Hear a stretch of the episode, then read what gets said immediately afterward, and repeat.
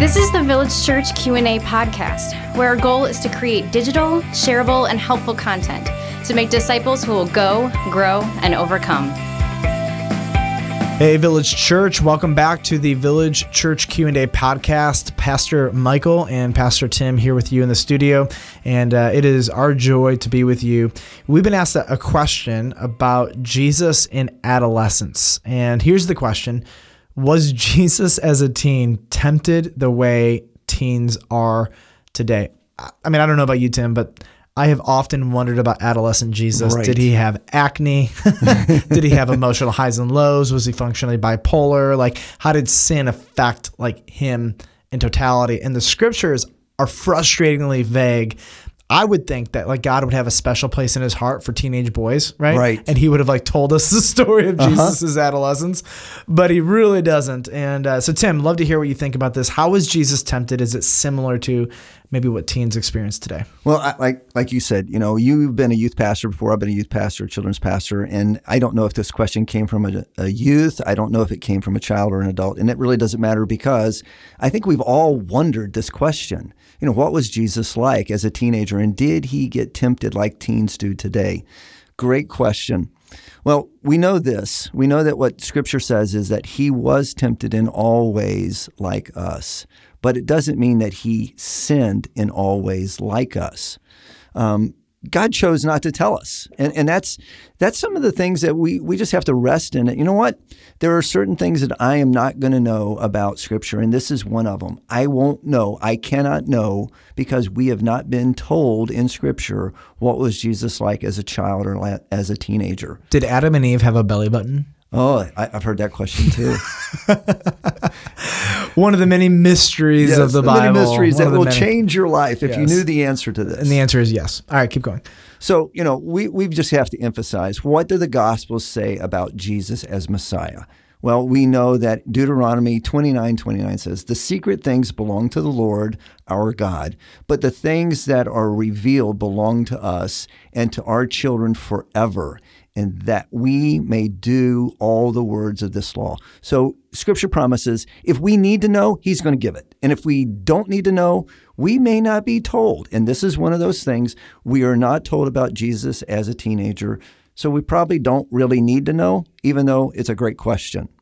Hebrews 4:15 says, "We do not have a high priest who is unable to sympathize with our weaknesses, but one who in every respect has been tempted as we are, yet without sin." That's the key without sin. Yes. Temptation, but doesn't mean that he's given into it or that he did give into it as a teenager, as a youth, um, as an adult. We know that he lived an entire life of sinlessness. Yeah, I think every high school, junior high dilemma and struggle that a kid faces, um, Jesus had the capacity and opportunity to face at a core level in his context. What do people think of me? Do people like me? Will people accept me? Uh, am I ugly? Am I beautiful? Am I accepted? Am all I the all these important things? questions of a teenager. every question about identity, uh, every question about our body, every question about our emotions, right? Jesus had to face those same questions. He may not have done it through an iPhone looking at Snapchat, right? But he had to face the core fundamental questions of being of being a human. Will I obey my parents? Will I accept their discipline? What do I do when I'm God and I disagree with my mom or dad? You know, um, except the problem is with with all kids today. You're not God. Problemo. You know, so. I, I look at high school students and I'm like, when you talk to Jesus, okay, you're not talking to somebody that is irrelevant to your issues. Right. He understands what you're going through. And and that is one of the big uh, misconceptions about Jesus. Well, he doesn't understand what I'm going through right now. He could never I've heard this from kids all the time. They they get in their face of their parents. You don't know what it's like to be my age. Really? Oh, wait a minute, really? Really? yeah, I love this one. You don't know me. Interesting. I actually know you better than know you know you. Exactly. Crazy. And, and that's probably what our Heavenly Father says Yeah. when we say those things to him. Uh, yes, I do know you. I do know what you're going through. I know the struggles. And yet, I, even though I live through those, I live through those without sin. you don't know what it's like to be rejected. Oh, really? Yeah, For really? real? Huh? You know, and to, to answer that sexual question, you know, one of the things that Jesus was accused of by the by the Pharisees and Sadducees, this man Jesus is a friend of sinners and drunkards, harlots and prostitutes. You know, whatever you want to use the term for. The day and time which Jesus lived, prostitution was very real, and in spite of what we think, some of these women were probably very attractive. Mm-hmm. Do you think Jesus didn't notice that? Of course he did. He's he's a man. And having noticed that doesn't mean that he sinned or lusted after her. Like one of the things that most people don't think of when they think of Jesus is that he was a heterosexual male in a male's body that had heterosexual sexual desires. Absolutely. Sex is not evil or bad, right? So single men have sexual desires. Mm-hmm. Jesus tempted in every way we are, yet without sin, is able to fully control those. He yes. obeyed for us in our place. And so sometimes I think we we again you said this we think Jesus is other than or can't relate to us. There is no godly impulse that he has wired into a man that Jesus cannot under understand. And uh, the thing about Jesus is he never ever once had one ounce of sexual immorality or sexual impurity found in him. He treated every woman with complete and total dignity That's and purity, right. which is an unbelievable thought to think that he had all of the desires of a young man but never gave into them, felt right. wrongly about them, or thought wrongly about them. I would just be so aggravated if he was my brother. So aggravated on so many levels which is a whole nother podcast. Can you imagine growing up in a family where Jesus is your brother yeah. and he's perfect? Totally. He never sins. Mom, and, Jesus oh, hit me. Oh. Yeah, you deserve no, it. No, he didn't hit you. Foretaste of things to come. Ha ha ha. You know. Right.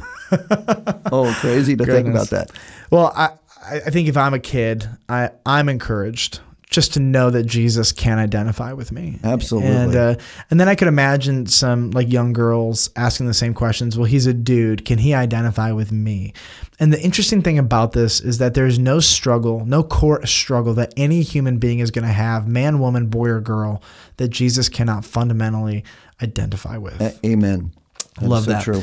Well, Village Church, want to thank you again for for joining us, and it has been a pleasure to have you um, in the studio with us. Metaphorically speaking, I want to remind you of three things. Number one, um, would you be so kind as to share this podcast with your friends, family, or neighbors?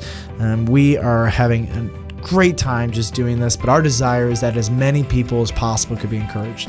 Uh, number two, would you go to the iTunes store and leave a rating and a review for us?